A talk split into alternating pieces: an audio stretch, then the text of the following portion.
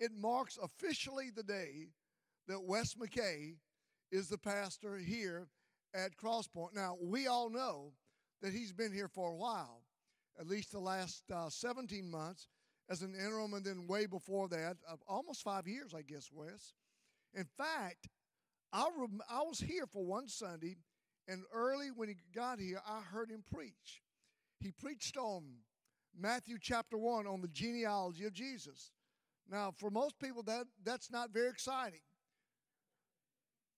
But Wes did an outstanding job. I said, I like that young man. And I know that you do as well. That's why we're having this installation service today.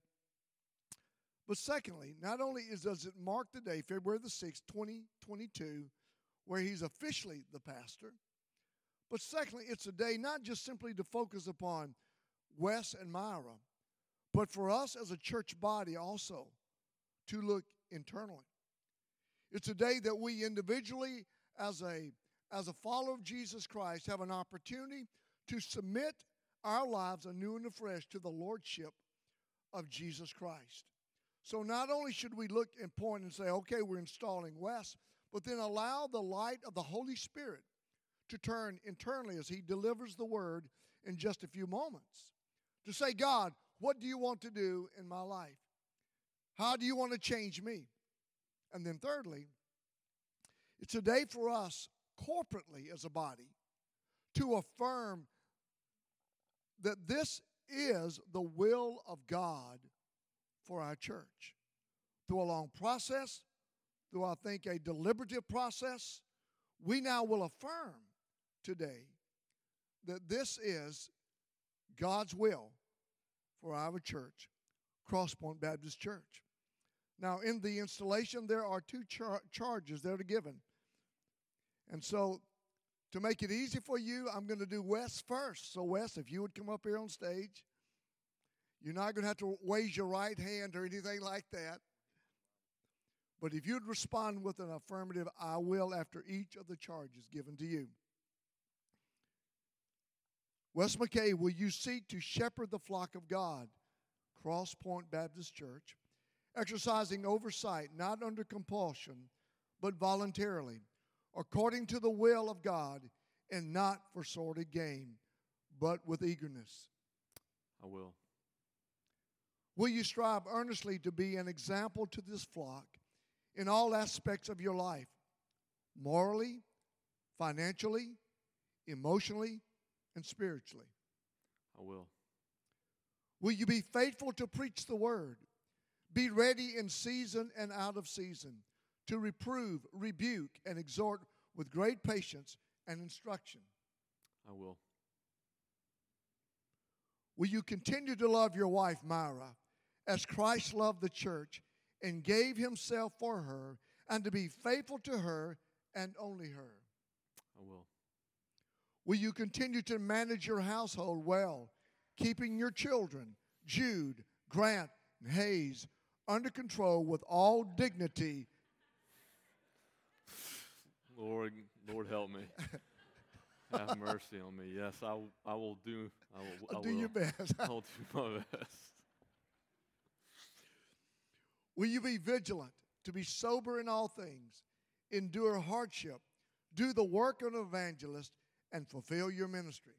I will. Will you be faithful to pray for this membership? That the love within this fellowship will abound still more and more in real knowledge and all discernment, so that they may approve the things that are excellent in order to be sincere and blameless until the day of Christ. I will. Now, would you affirm all of these statements with an affirmation of an amen? Amen. Amen. Praise the Lord. Now, congregation, would you please stand? It's your turn now. After each statement, would you affirm with an we will?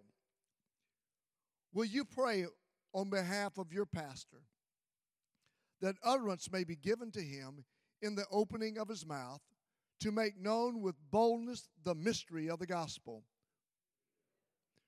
Will you put on the full armor of God that you may be able to resist in the evil day, on the evil day, and having done everything to stand firm. Will you hide God's word in your heart so that you will not sin against God and that you will allow His word to be a lamp unto your feet and a light unto your path?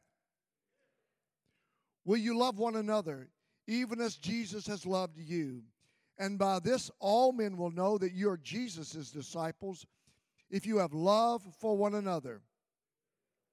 Will you be intentional and consistent stewards in your giving so that you honor the Lord and honor the word by giving the whole tithe into the storehouse, and that you give as God had purposed in your heart, not grudgingly or under compulsion, for God loves a cheerful giver. And will you go and make disciples of all the nations, baptizing them in the name of the Father and of the Son and of the Holy Spirit, teaching them to observe all that Christ has commanded you? And lo, He is with you always, even until the end of the age. Will you strive not to grieve the Holy Spirit, by whom you are sealed for the day of redemption? And be kind to one another, tenderhearted, forgiving each other, just as God in Christ has also forgiven you. Will you present your bodies as a living and holy sacrifice acceptable to God, which is your spiritual service of worship? And be not conformed to this world, but be ye transformed by the renewing of your mind, that ye may prove what the will of God is, that which is good and acceptable and perfect. Will the members of Crosspoint Baptist Church, Baton Rouge, Louisiana, confirm all these statements of obedience by giving an amen? You may be seated. Now, is Myra, Myra, Myra, would you come? I'm still working on it, Jim. Hold on just a second. Hold on. Right on here. Myron in um, Wes, right here. So much is talking about Wes. We wanted to give you something as well to remind you this day. Proverbs chapter 31, verse 23 says this Her husband is known in the gates when he sits with the elders of the land. What's a really interesting thing about Proverbs chapter 31 is this it's the story of the Proverbs 31 woman. And most believe, many believe, that, that it was really a reference to Ruth, the model wife, and that it's a reference to the Ruth and Boaz relationship. But the reality was, Boaz was a good man. But when Ruth came along, she made him a better man. In fact, she made him a great man. The reality is about this Myra, as good as Wes is, he wouldn't be anything without you. You not only make him a better man, you make him a better pastor. And when you see in Wes doing well, and you understand that relationship and how he's leading, understand this as well. Behind every excellent man is a, well, besides a surprise mother in law, is as a godly, obedient wife. And so, Myra, we want to honor you with this. Hold that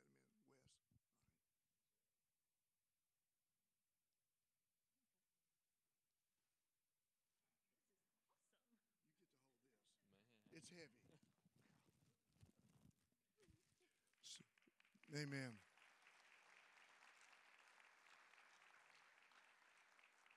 So this is just a basket of really good stuff. It's all Cajun stuff. And so hot sauce, Tony Chachere's, you just name it in there. Just as a way of, as you open that up, be reminded this is from the Baptist Association of Greater Baton Rouge to let you know we appreciate you, we value you, we love you. So thank you, Myra. God bless you. Amen.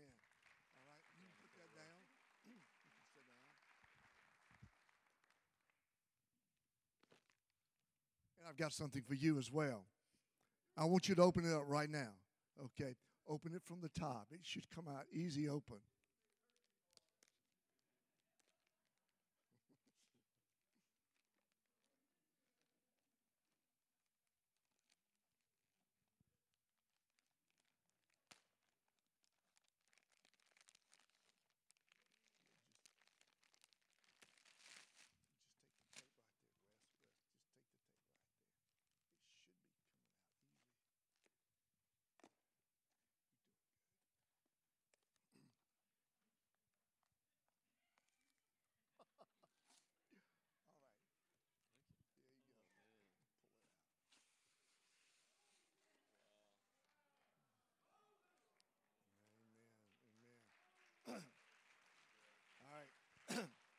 Explain this to you just a minute. As most of you understand, this is a shepherd's crook because of Wes's role as a shepherd of the flock. But understand this a couple, about three things about this crook.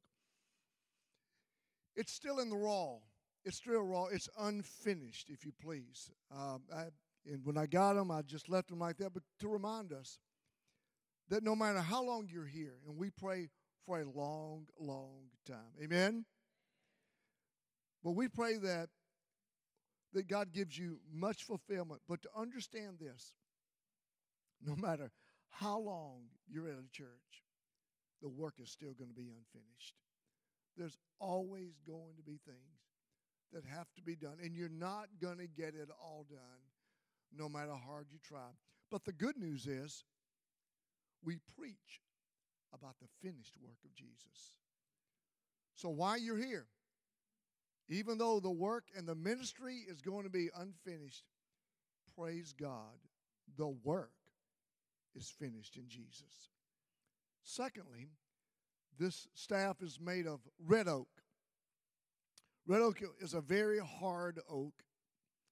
And John R.W. Stott said it this way To be a pastor, you need to have the heart of a child, the mind of a scholar, and the hide of a rhinoceros. Being a pastor is not for the weak, it's not for the whiners, it's not for the cowards, it's not for the compromisers, it's for those who are tough. When there's a 90% dropout rate, in the ministry. Not everybody, not most finish. Be strong in the Lord. And then finally, as you know, that the shepherd's crook has two dynamics. It has the, the staff and the rod. The staff was used to draw and to bring up close not only good sheep, but sometimes wayward sheep. The rod on the other side of that was used for other reasons at times, but not only to, if you please, to a discipline, but also to deal with predators as well. So it also extended the reach of the of the shepherd. There are two things that will extend your reach beyond your arms physically, beyond your grip, will be the word of God and prayer. When you preach God's word, you preach it faithfully, you will be able to touch and reach people in places that you could never uh, know, in situations that you could never understand. But God's word is swift, God's word is accurate. God's word is like a hammer. It is like a it is like a fire. So continue. And I know you preach the word, Wes. This is to affirm you. And then, thirdly, secondly, your reach is expanded when you consistently pray for your people by name. Have a time every day that you have segments of this congregation that you pray over so that when you see them, you can say, I prayed for you this week. You can't pray for them all every day. I understand that. But to consistently have a time that you pray for your people. You see, when we pray, the effectual, fervent prayer of the righteous man avails much. There's a power that comes from a praying pastor that just a pastor that just studies and preaches doesn't have. But when you're a faithful man of prayer, which I know you are, God will enable your reach to extend to extend far beyond human reaching. So God bless you. Now, when I grew up in Mississippi, David, I was a Boy Scout. Was a scout for a few years. One of the things I learned as a scout is the first thing they taught us is about how to hand off your scout knife. That was the first thing I got. I always wanted to get a knife, and I got a scout knife. Love to have my scout knife around. Well, what I learned was that when you when you have your scout knife and another scout asks for it, you have a way of handing it off. you will always hold the blade, dull side, in your hands. And then when the scout takes the handle of the knife, you do not let it go until he says these words Thank you. That means he's got a grip on this thing. And then you didn't, he didn't really know he had it until you said the words, You're welcome. So, S, you're welcome.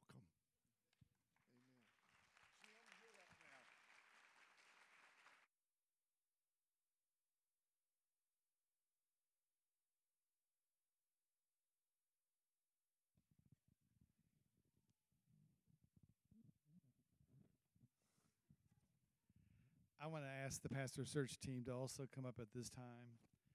As they're coming up, this process has not been a frivolous process. Um, you just heard Tommy talk about the amount of prayer, but I don't think he has any idea about the amount of prayer. Uh, this team was formed um, January, February of last year. We met. David and I were lucky enough to be part of this group uh, we met and we refined on what we wanted in a pastor. And it wasn't looking at anybody, but looking at what Scripture said and what we felt that the people here at Crosspoint desired.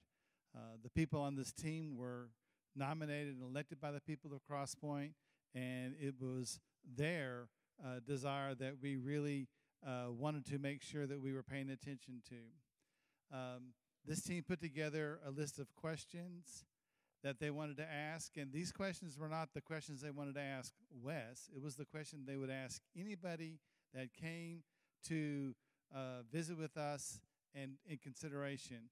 And, and this was a very strenuous set of questions. I mean, strenuous. And it was debated and worded and rechanged and reworded. Uh, and this was all done with prayer. We started every meeting with the littlest one, giving us advice on what we were praying for. So Gayanne did a great job of just seeking the Spirit and knowing what we needed to, to hear that week. And so doing that, we were bathing our time together in, in that prayer. When we uh, finally resolved and got all of our processes together, um, there was one person, there were several people that had expressed interest, but there was one person in particular that we felt we should give the first shot at. Uh, and so uh, that was Wes. And so we treated Wes just like any other person that we would have uh, called or uh, interviewed. Myra, unfortunately, had to be part of that process also. And I wish there was a way that we could share with you what we experienced night we were with both of them because we saw humility in both of them and honesty and a vulnerability that I think overwhelmed us more than we thought it would.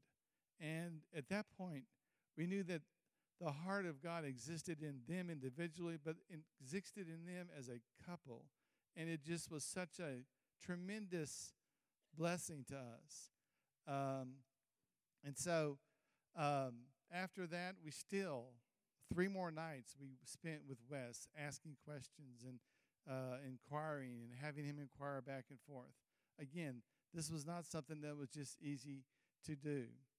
And so I hope you know that they did this on your behalf, but you were in that room also. Uh, many of you were, were mentioned at times as we thought about things. We were reminded about things that you had done and things that you had said over the years and your time at Crosspoint. Uh, and I feel like it's not just enough to thank the pastor search team, but I want to also make sure that we're praying over them today and thanking them for what they have done because they did not take this job lightly. Uh, I don't think anyone of them want to do it again anytime soon. Um, I know most of our spouses don't want us to have to go through it anytime soon, but again, we are just so thankful for this process. Um, we didn't go with the easy fix. uh, maybe quite the opposite.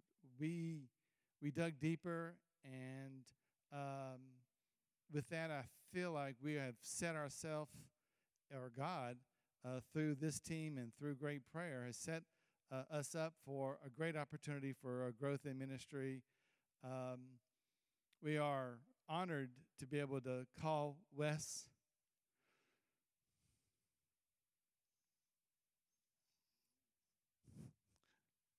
My pastor.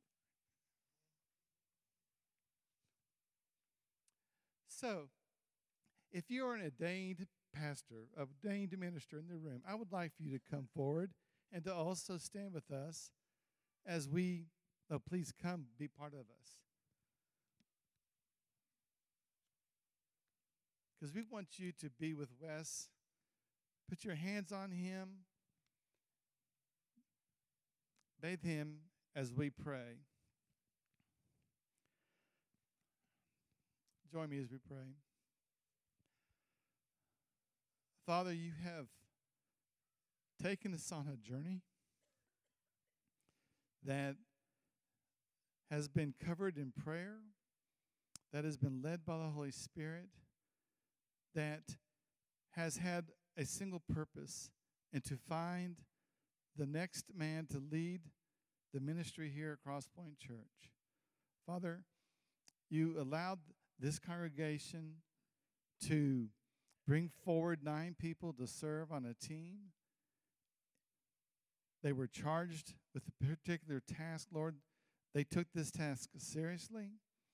They made uh, known to each other what they felt were the desires of the people in this church, and they made known what they felt were uh, the needs of our church. They worked and prayed together over those desires and over those needs, and they came up with uh, um, an image or a model of who they thought uh, should be that next pastor, Lord. And then you allowed them to take time to um, examine a candidate that was brought before us, Lord. Yes, they knew this candidate. Yes, they loved this candidate, but they even took their own feelings about Wes and they put it aside and they laid bare their honest desires for a senior pastor and the desires of this church. And Lord, you have uh, allowed your spirit to work in their hearts and allowed them to call Wes as our pastor. Father, we are fortunate to have a man such as Wes. We're fortunate to have the support of other churches. Tommy, that they will both embrace Wes and encourage Wes and strengthen Wes. They will be a resource to Wes, Lord.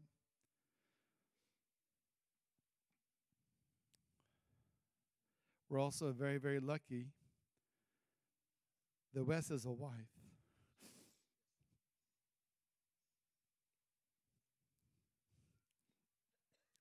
That many of us love more than Wes. Uh, Father, we thank you for the way that you have made them, the couple that they are, the family that they're raising, the sacrifice that they make of both their marriage and their family to the body of Christ here at Crosspoint. Father, I pray that you will protect their marriage. I pray that you will uh, protect their time as parents. Father, I pray that um, we will not be uh, the source of the dissension that would arise in their household, Lord. Father, I think it's um, provident that Tommy gave Wes a staff today because one of the common things that we talked about, the pastor search team talked about, was that the pastor needs to smell like the sheep and we know that when He's in our midst, we know He's there. He's not easily missed. Uh, even when He's not with us, we know uh, He's a great comfort to us. We know He's available. Father, I thank you for uh, the way that you have tested Him just in the last 18 months during this process. Uh, and He has never failed the test. Um, so, Father, my prayer now is that you will bless Wes, you will bless Myra, you will bless their ministry here at Crosspoint. Father, I thank you for this pastor search team and what they have done and what they have meant to this church. And more importantly, Father, I thank you for this church. I thank you for the body of believers here at Crosspoint that desire to continue to spread your word and to make disciples of all people for the good of all people and the glory of God. I pray these things in Christ's name. Amen.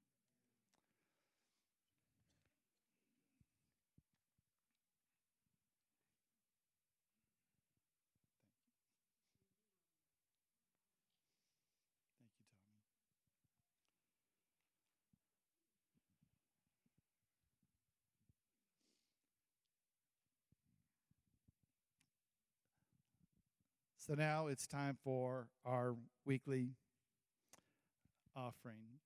If you're new to Crosspoint, um, we do things a little differently. We bring our offerings forward, and we have two baskets up here. Uh, these are baskets that uh, came from Rwanda, made from uh, women in um, just uh, difficult situations there. Um, and these baskets remind us that our God is a. And so when we bring money, up front. It's not just for what goes on here at Crosspoint, but it's also for uh, the work of the gospel uh, locally, nationally, and all throughout the world. If you're a visitor, we don't expect you to have to bring anything, but you're more than welcome to. Uh, members, if you'll just take time now just to pray with uh, your families and concern, consider what you would bring, and then just come and bring as you feel led.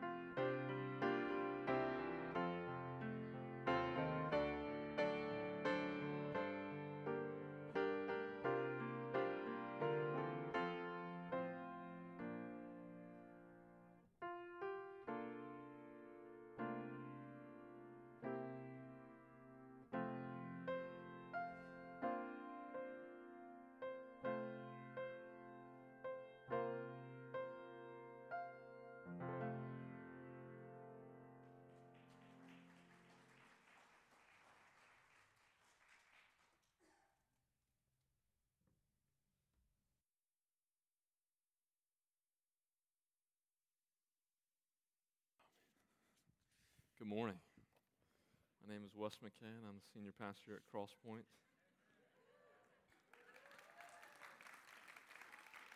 Like I said, I expect that every week.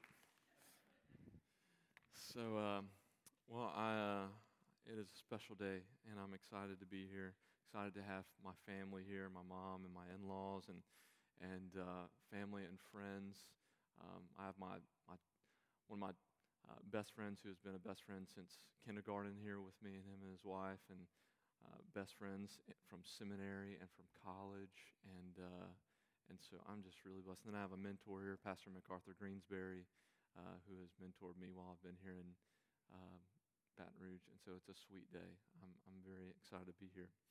And uh, I prepared a, a, special message for you um, from 1 Corinthians 10. I thought um, the most appropriate text and topic to cover this morning would be eating uh, of the meat sacrificed to idols. I felt like this fit the occasion. So we'll be in 1 Corinthians 10, 23 through 11, 1 if you don't get that joke, we're in, we've been in 1 Corinthians, and this is just the next text. Uh, so I didn't prepare anything special for this. We're just, we were in 1 Corinthians 10, 14 through 22 last week, and now we're in the next verses. So, so uh, that is where we'll be. Once you have arrived at 1 Corinthians 10, 23 through 11, would you please stand for the reading of God's word?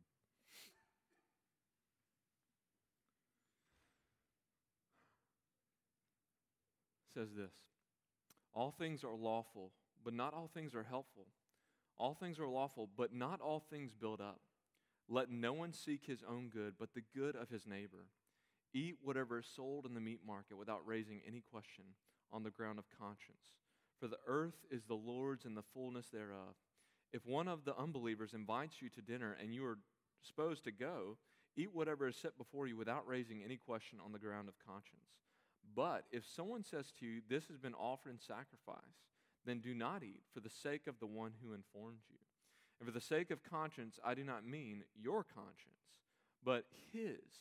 For why should my liberty be determined by someone else's conscience? If I partake with thankfulness, why am I denounced because of that for which I give thanks? So whether you eat or drink or whatever you do, do all to the glory of God. Give no offense to the Jews or to the Greeks or to the church of God, just as I try to please everyone in everything I do, not seeking my own advantage, but that of many, that they may be saved. Be imitators of me as I am of Christ. This is God's word. You may be seated. So, as you can tell, um, the title of the sermon is For the Good of All People and for the Glory of God. And if you're a Crosspoint member here, have you ever heard that phrase? Yes, many times. Crosspoint Baptist Church exists to make disciples of all nations for the good of all people and for the glory of God. And what is so great is that that phrase, for the good of all people and for the glory of God, actually does a great job of capturing Paul's message here in 1 Corinthians 10 23 through 11 1. Is that it's able to hold these two truths together that in our freedom in Christ, as it pertains or in regards to eating meat sacrificed to idols, is that we hold these two tr- truths together is that what is for the good of others and what is for the glory of God. Those are the two things that we're going to hold simultaneously. And so the main point of what we're going to cover today is this is that we should seek the good of all people and the glory of God with our freedom in Christ. That is what we should do. So we're going to look at three things. The first is for the sake of others that Paul is going to make a point here in verses 23 through 24 is to consider to consider others' interest above your own as it pertains to the question of what you should eat and what you should drink. Uh, you know, a, as you may already know, is that Joe Burrow is going to the Super Bowl this year. And uh, let me just ask you this Would it be morally wrong or illegal for Joe Burrow to, in the Super Bowl, to change every play at the line and call a QB sneak? Would it be wrong, morally wrong, or illegal? No. He can do that. He's a quarterback, right? Or could he change the play, uh, you know, uh, at the line and pass it every single play to increase his, his passer rating? Yeah, he could do that, right? He has the freedom to do that. But let me ask you this But is it in the best interest of the Cincinnati Bengals for him to do that? No. It is not in the best interest of the team, team chemistry, of the goal of winning. It probably wouldn't make his running backs very happy, or his wide receivers very happy, or his coach, or the organization. Is that, yes, it may increase his rushing yards, it may increase his passer rating, but it is not in the interest of the team. Joe must take the team's interest and goals into consideration, and that is Paul's argument right here in these verses is that we may have the freedom and the rights in Christ Jesus to do many things, but that doesn't mean we should exercise our freedoms and our rights at the expense of the spiritual well being of other people. And so this is what he gets into in these just first couple verses in verse 23 and 24. Look at look what he says all things are lawful. And he's going to say it here in verse 23 twice. And if you can recall in our study of 1 Corinthians, we've already seen this language in chapter 6, verse 12. All things are lawful. And this is kind of uh, what Paul is doing is he's bringing out a slogan that's being used in the Corinthian church of what people are using to kind of Uh, exercise their freedom in Christ. Is that I have the right to do this. All these things are lawful for me. They're, they're, they're, they're not morally wrong for me to do these things. And so in Christ, I have the freedom to do this. And Paul doesn't disagree with them. Paul, Paul, agrees, but he attaches two qualifiers onto it, if you see here in verses 23 and 24. He says, All things are lawful, but not all things are what? Helpful or profitable. All things are lawful, but not all things what? Build up. There's two qualifiers on there. And the qualifiers are meant is that yes, you have freedom in Christ, but it doesn't necessarily always mean it's the best thing for you to do for the sake of others. Is that just because you can do something doesn't mean you what? Should do something. Our rights aren't to be considered above all, preeminent above everything else. Is that we must also consider the spiritual well being of others, is what Paul's saying here. Is that it's, it's meant to, what you do, and particularly what you eat here, your actions, your rights, the exercise of your rights, your freedoms in Christ, should be for the building up of the body. This is temple language here that we've already seen Paul use in 1 Corinthians. Temple language is that Paul intentionally uses the words build up to speak about construction. That God's people are the temple, and that your actions, you should see your actions as the goal of it being construction and not demolition is that the use of your freedoms and rights should be used for construction and not demolition of the body. And this is what he goes on to say is that this is the principle in verse 24. Let no one seek his own good, but the good of his neighbor. Again, we see this perfectly pictured in Christ Jesus in Philippians 2 4, right? When Paul says this very thing. Again, let each of you look not only to his own interest, but also the interest of others. This is the underlying principle. So we need, we need to, he wants the Corinthians and he wants us to keep this in our heads as we go throughout the rest of this passage is that seek the interest in the spiritual well being of others for their help and for their building up and not just your own interest. Is that we must consider the spiritual well being of others in our exercise of our freedom in Christ Jesus. And let me I mean, just point of application for us as we think about this. How much different would the church be if we were to consider this before any action or, or thought or speech was taken? How much different would, would this be? Is that before any word was spoken or action was taken, we said this I have the right to say or do this, but is this going to help or harm the body? Is this going to help or harm the body? is that will my words or actions will they demolish or will they construct consider how different the church would be if before any action that we take we actually did this principle that paul's saying here it says is what i'm going to say or do right here is this going to actually contribute to the building up and construction of the body of christ or is it going to be used to harm and demolish them man if that if that question ran through our minds before we made any any decision, I think we would be a lot different. Because I fear, here's the two things that we usually do. We either say, I don't care how my actions or words are going to affect other people, I don't care how they're going to affect other people. Or we do the second thing we speak or, fa- or act first and think later.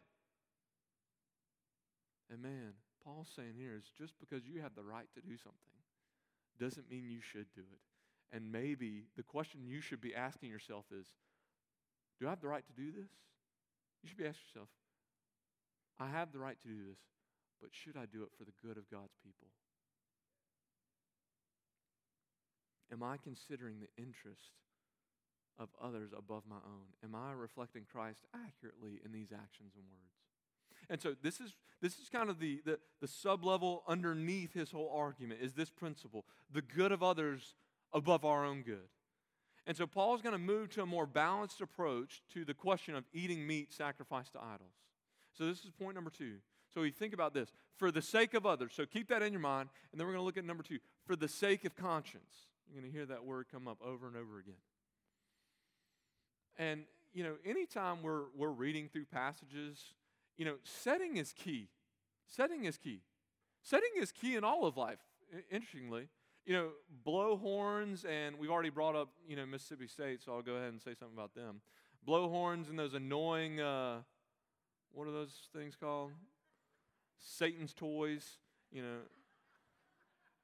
Um, you know, blow horns and uh, and cowbells are appropriate at football games, right?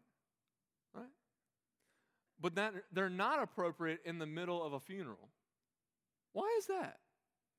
Unless it's a Mississippi State Bulldog funeral, I guess. But it's, it's not appropriate, right?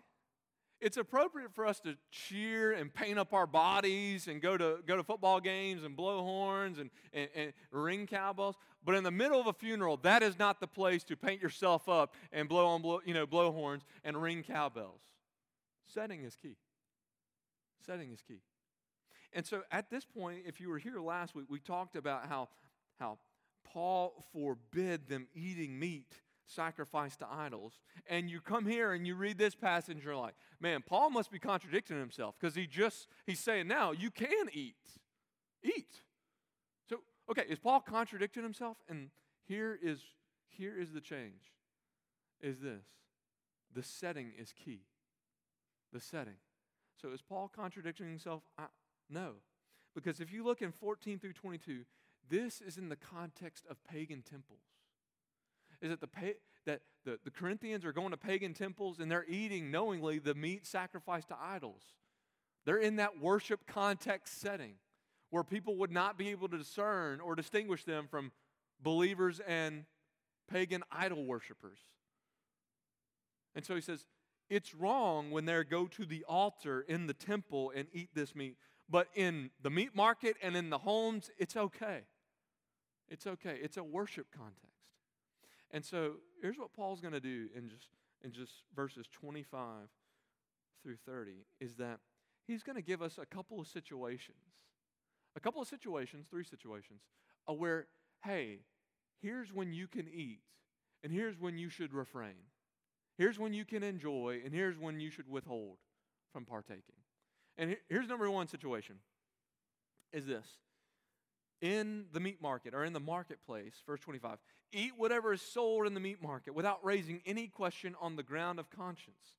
So if it's sold in the meat market, what he's telling them, the, the meat sacrificed to idols, if it's sold in the meat market, you know, in the kind of the, the grocery stores of, of Corinth, eat it. Enjoy it. You don't know if it's been has a sketchy, you know, uh, spiritual origin of whether it was sacrificed to anything. So, because it's unknown or because it's ambiguous, eat and enjoy it.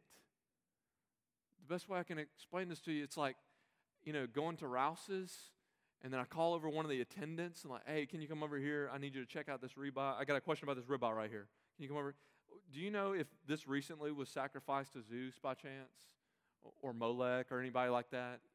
I really need to know before I buy this ribeye. No, if it's sold in the meat market, eat and enjoy it. Right? And what's Paul's reasoning for, for this? Well, his reasoning is Scripture itself in verse 26. for the earth is the Lord's and the fullness thereof. Paul says, here's the reasoning by why you can eat the meat sacrificed idols in the meat market when it's sold there, is because of Psalm 24 1. Is that God possesses all things, and He is sovereign over all things, and He owns all things. As Psalm 50 will say, He owns the cattle on what? On a thousand hills. It is all His. It is all His. And so partake, enjoy the good gifts that God's given you, and eat it with thankfulness to the sovereign God who possesses all things. Don't let the origins, the unknown or ambiguous origins of this meat, don't let it affect your thankfulness and worship to God. Here's number two. So if it's in the marketplace, eat and enjoy. Number two, situation. Verse 27 If in an unbeliever's home and you don't know the meat's origin, eat and enjoy. Is that if you're in an unbeliever's home and they offer you a meal and you don't know where that meal came from and they, they haven't said anything about it, eat, enjoy, eat with thankfulness to the host that's invited you there. Don't refrain from eating. And you also don't have to go investigating, pilfering through their fridge saying, Where did this meat come from? I, I, I w- was this cage free? Like, well, you know, I, I, need, I need to know where this meat came from. What, what pagan temple this come from? You don't have to go checking the wrapping on these things. He says, just eat with the guest, the unbeliever that's invited you in. Which, again, I think this is Paul's subtle way of saying, is that Christians aren't to be isolated away from unbelievers. He's saying, man, they're inviting you into their homes. Go. Go and enjoy. And so any any any person that says that Christians should be isolated away from the lost in the world, man, they haven't read Paul here. Be in their homes, eat the food that they offer to you. But there's a situation number three where they are to refrain. Verse 28. But if someone says to you, This has been offered in sacrifice, then do not eat. So there's a situation where you are, you are, you are brought into an unbeliever's home, and maybe they know that you're a Christian. And so they said, Hey, just want to let you know that this was offered to Zeus for his worship, or whoever it may be. Then at that point, you refrain. You refrain. You don't partake. And so, what is Paul's reasoning for refraining in this situation? for the sake of the one who informed you, for the sake of their conscience. Now, why would we refrain, or why would Paul say refrain for the sake of their conscience? Because this is that your partaking of it may send the wrong message to them. Your partaking of it may say, basically, I don't have a big deal with idols. Idolatry is not a big deal to me. No, I don't mind it sends and communicates the wrong message to the unbeliever who has invited you into their home. Is that it it's inconsistent with the gospel, what Paul's saying. It sends the wrong message about the gospel. But actually, you know, one author has said this is that Paul, Paul may have wanted them to refrain because that actually may give them an opportunity to explain their own convictions to explain their own witness. And man, how truthful is that of the Christian witness today? That if we actually refrain from such things in the world, and that actually that was a testimony and a witness to the world in and of itself in refraining from things. Is that we actually, in our refraining from things of the world that are sketchy, is that that is actually a witness in of itself where we get asked the question, why do you not do that? Why are you not like this? Why don't you act that way? Why don't you do that thing? Is that our refraining, our partaking and our refraining in the right setting, in the right context, can actually be a witness, a consistent witness to the gospel and open up opportunities.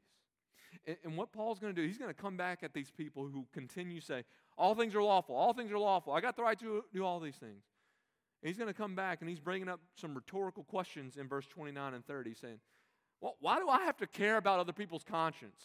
Why do I have to be concerned about what other people? Why do I have to be concerned about the sake of others in all these questions? Why, why do I got to consider how this is going to affect other people? Why should I refrain and suffer for the sake of someone else? And his point is going to be this because Christ did. Because Christ did. And so I, I want to make two points here, two pieces of application is that Paul's saying is that in Christ Jesus, we have the freedom to enjoy things, but we also in Christ Jesus have the freedom to refrain from things. Is that in Christ, we have the freedom to enjoy things, to enjoy God's good creation, to enjoy good gifts that God gives, because He is a good giver, right? Is that if it's not explicitly sinful or connected with idolatry or anything like that, God's saying, and Paul's saying, Enjoy God's creation with thankfulness and gratitude towards Him. Enjoy and participate. And I would just ask this do you regularly, do you regularly thank or enjoy the simple pleasures that God gives in life? Do you regularly partake of them and enjoy them? Maybe it's, I mean, maybe a cup of coffee in the morning. I, I don't know. But do you regularly are thankful and enjoy and partake of God's creation with thankfulness. Because the principle is this God doesn't intend for you to refrain from everything. What that is, is that's monks, right? Refrain from everything. Abstain from everything. There is no good thing in this world. It is all bad, so don't do any of it. Paul actually has a word for those kind of people. 1 Timothy 4 1 through 3. Now, the Spirit expressly says that in latter times some will depart from the faith by devoting themselves to deceitful spirits and teachings of demons, through the insincerity of liars whose consciences are seared, who forbid marriage and require abstinence from foods that God created to be received with thanksgiving by those who believe and know the truth. For everything created by God is good, and nothing is to be rejected if it is received with thanksgiving, for it is made holy by the word of God and prayer is that there's going to come people that say, and there are people, there are, there are denominations, there are groups of people in this world that claim Christianity and say, nothing in this world is good. You cannot partake in any of it. And that is not what Paul is saying here. He's saying, enjoy, participate, partake, because God made it and He is good. Freedom in Christ doesn't mean you have to refrain from everything. Means you can't enjoy things. But freedom in Christ also does mean that we should we should refrain from some things. Because our freedom in Christ should not um, it should not lead us into unrestrained license to do everything and anything that we want. Is that freedom in Christ should lead us to careful discernment, careful wisdom, as not to fall into unrestrained carnality temptation, sin, or unrestrained freedom that leads other people to sin? Is that sometimes treasures in this world can become traps for us. Treasures in this world can become traps for us. Good things, we make good things, us sinful people, we make good things idols. We make good things idols. And so we have to be careful in with our freedom in Christ. We have to be careful how we use our freedom and that it does not lead other people to sin that we do have self-control and so we have to we have to have a good kind of picture of how do we make decisions of what to participate in what to do uh, what decisions to make and one uh, one author popped this out to me a really good um, would you throw that up on the screen for me dale a, a, really good way of thinking through this. This is from Vaughan Roberts in decision making. And, and, so this is how he kind of sets it up from, from 1 Corinthians 8 through 10. It says the first question is Does the Bible allow it? No. Easy answer what? Don't do it. If the Bible doesn't allow it, don't do it. But if yes, here's the second question Does my conscience allow it? And the conscience is kind of your moral indicator of whether this bothers you or this, this, this kind of raises red flags for you. And what, what Paul is saying is this if it, if it bothers your conscience, and even he gives, he gives a hint of that here is this if you are disposed to go, if it bothers your conscience to go into an unbeliever's home and potentially eat uh, meat sacrificed owls, then don't go. Don't go. So we have to consider conscience. Is this going to bother you? Because Paul's not saying suppress your conscience even if it bothers you. Does my conscience allow it? No, then don't do it. But if yes, if the Bible allows it and my conscience allows it, here's three other questions to ask. Is areas of freedom, what is the effect of my actions on other Christians? Because love is more important than knowledge. What is the effect on non Christians? Because the gospel is more important than my rights. And number three, what is the effect on my spiritual life? Spiritual health is more important than freedom. This is a good thing to think through. When you have a hard decision to make and you don't know what to do, and you're thinking, man, how, how am I going to make this decision? Well, here's how. Does the Bible allow it? Does my conscience allow it? And then, how does it affect Christians, non Christians, and my own spiritual health? And I think this is just good ways of thinking through hard decisions that we have to make that may not necessarily be so black and white. And so, our decisions matter, is what Paul's getting at here. Your decisions matter. They affect you, they affect Christians, and they affect non believers. Your decisions matter. And they're significant, your decisions are significant for two big reasons. And it's this number three, for the glory of God. As we already said, the mission statement for the good of all people and for the glory of God is, is that we recognize here at Crosspoint is that what we do in making disciples of all nations is that we ultimately know we are doing it for the good of people and for the glory of God. That's the two things that we hold together. We stole this, I mean, 20 or so years ago, Crosspoint stole this from Paul and plagiarized it. And, uh, and said, this is what we're going to be about for the good of all people and for the glory of God. Because this is, this is what Paul wants to get at here in verses 31 through 11 1.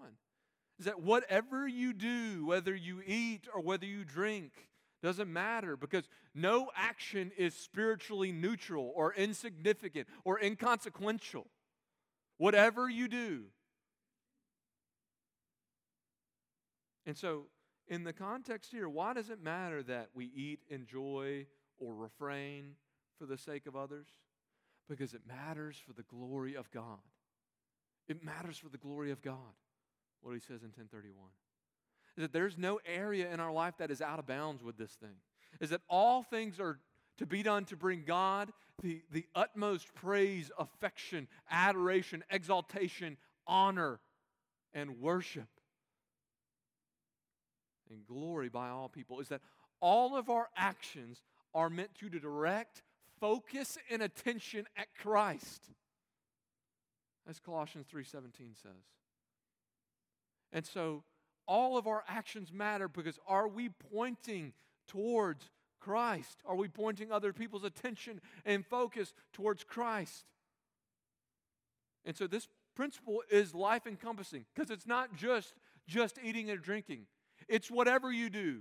Changing dirty diapers for the glory of God filing your taxes for the glory of God, driving on the interstate for the glory of God, which is very hard. It matters because everything is to be done for the glory of God. And so we have to consider the well being of others in what we do and the decisions that we make because we want to accurately and rightly represent God to the world and we want to direct people's attention and focus at God and seeing Him for who He truly is. It matters for the glory of God and the decisions that we make. Crosspoint. It matters. It not only matters for the glory of God, it matters for other people's salvation. That's, that's the second point that Paul wants to make. He says, give no offense. And he's not saying, don't hurt other people's feelings. That's not what he's saying here. He's saying, it's about creating unnecessary roadblocks for people to hear and understand the gospel. Give no offense to the Jew, to the Greek, or to the church of God. Don't create unnecessary roadblocks just because you want to exercise your freedom and your rights that will deter people away from hearing and believing in the gospel. And Paul is not a people pleaser here. This is not what we're trying to think about as people pleasing in verse 33. It's not between a people pleaser or a God pleaser. One author said, Andy Sully said it like this The choice is not between pleasing others and pleasing God, but between pleasing others and pleasing oneself. So, the purpose of what we do in the decisions that we make is not about what will bring me the most comfort, what will bring me the most satisfaction, but what will bring God the most glory, and what will enable the most amount of people to hear the gospel and be saved. Because this is Paul's, this is Paul's desire, but that of many that they may be saved. 1 Corinthians 9:22 says the same thing. To the weak I became weak so that I might win the weak. I've become all things to all people that by all means I might save some. Our decisions matter. Our decisions matter, Crosspoint, because of God's glory and because of the salvation of the world. It matters what you do. It matters what you say. It matters what you participate in. It matters what you partake. It matters. And so I want to ask us this crosspoint. Is the use of your freedoms and your rights drawing more attention to yourself or to God? Is you're saying all things are lawful? I can do whatever. I don't who, who cares how this affects other people? Let me say this. Is your actions and your words drawing more attention to yourself and your own rights versus God Himself and His glory? Are you unnecessarily putting stumbling blocks in front of people to hear the gospel? Are you unnecessarily doing those things by the decisions that you're making? Are you putting stumbling blocks and hurdles for people to hear and obey the gospel? Because all of our actions should be concerned with bringing God the utmost glory and seeing people respond in faith through Jesus Christ. What if this is the question that we woke up every morning asking ourselves, or before we acted, or before we spoke? What, in this decision paradigm that I just showed you, what will bring God the most glory and what will remove any stumbling blocks so that people may hear and believe the gospel? Are you imitating Christ? Are you laying down your own interest for the sake of others? Or are you gripping tight to them, white knuckled, doing whatever you want, saying whatever you want, being whatever you want, not concerned about others? Maybe saying, Why should I care, Wes? I'm in Christ. Why should I care how my action is going to affect somebody else? Why should I care how my action is going to make somebody else feel? Why should I care if my words are going to be used for construction or demolition? Why should I care for the sake of others? Paul says, because Christ did. Because Christ cared about the sake of others above his own. That's why. Are you better than Christ? Are you better than Christ? Why should we care or lay down our rights for the sake of others? Because Christ did for the sake of us. Philippians 2 6 through 7. Who, though he was in the form of God, did not account equality with God something to be grasped, but taking the form of the servant, being born in the likeness of men, and being found in human form, he humbled himself by becoming obedient to the point of death, even death on a cross. Romans 15 1 through 3. We who are strong have an obligation to bear with the failings of the weak and not to please ourselves. Let each of us please his neighbor for his good, to build him up. For Christ did not please himself, but it is written, The reproaches of those who reproach you fell on me. Why should we be concerned about the sake of others? Why should we be concerned about the well being of others? Why should we be concerned about the good of others? Because Christ was concerned about our good when we cared nothing for him, when we were rebels in sin and enemies of the cross, is that Christ, in his supreme glory, cared about our sake and became sin for us, as 2 Corinthians 5 says. He who knew no sin became sin so that we might become the righteousness of God. is that was for the sake of others that Christ laid down his rights and his freedoms for our sake. And I would just say this to you, Crosspoint, is that as a church, as an individual, as a family, are we more concerned about our abilities and our freedoms and our rights than about the sake of others? And if so, it says we are better than Christ and we deserve more than Christ. Christ, for our sake, laid down his life. Therefore, now, you who have been redeemed by the sacrifice of Christ, lay down your life for others, your rights for others, for the good of all people and for the glory of who? God. Let's pray. God, make this our heart's desire is that all of our actions and decisions that are made would be filtered through this for the good of others and for your glory, O God, because we are the people who Christ has set his eyes on and for our sake has laid down his life as a ransom for many. Lord, be honored, God, in our lives, in our ministries, God, that all people would see the glory of Christ in the church. It's in Christ's name we pray.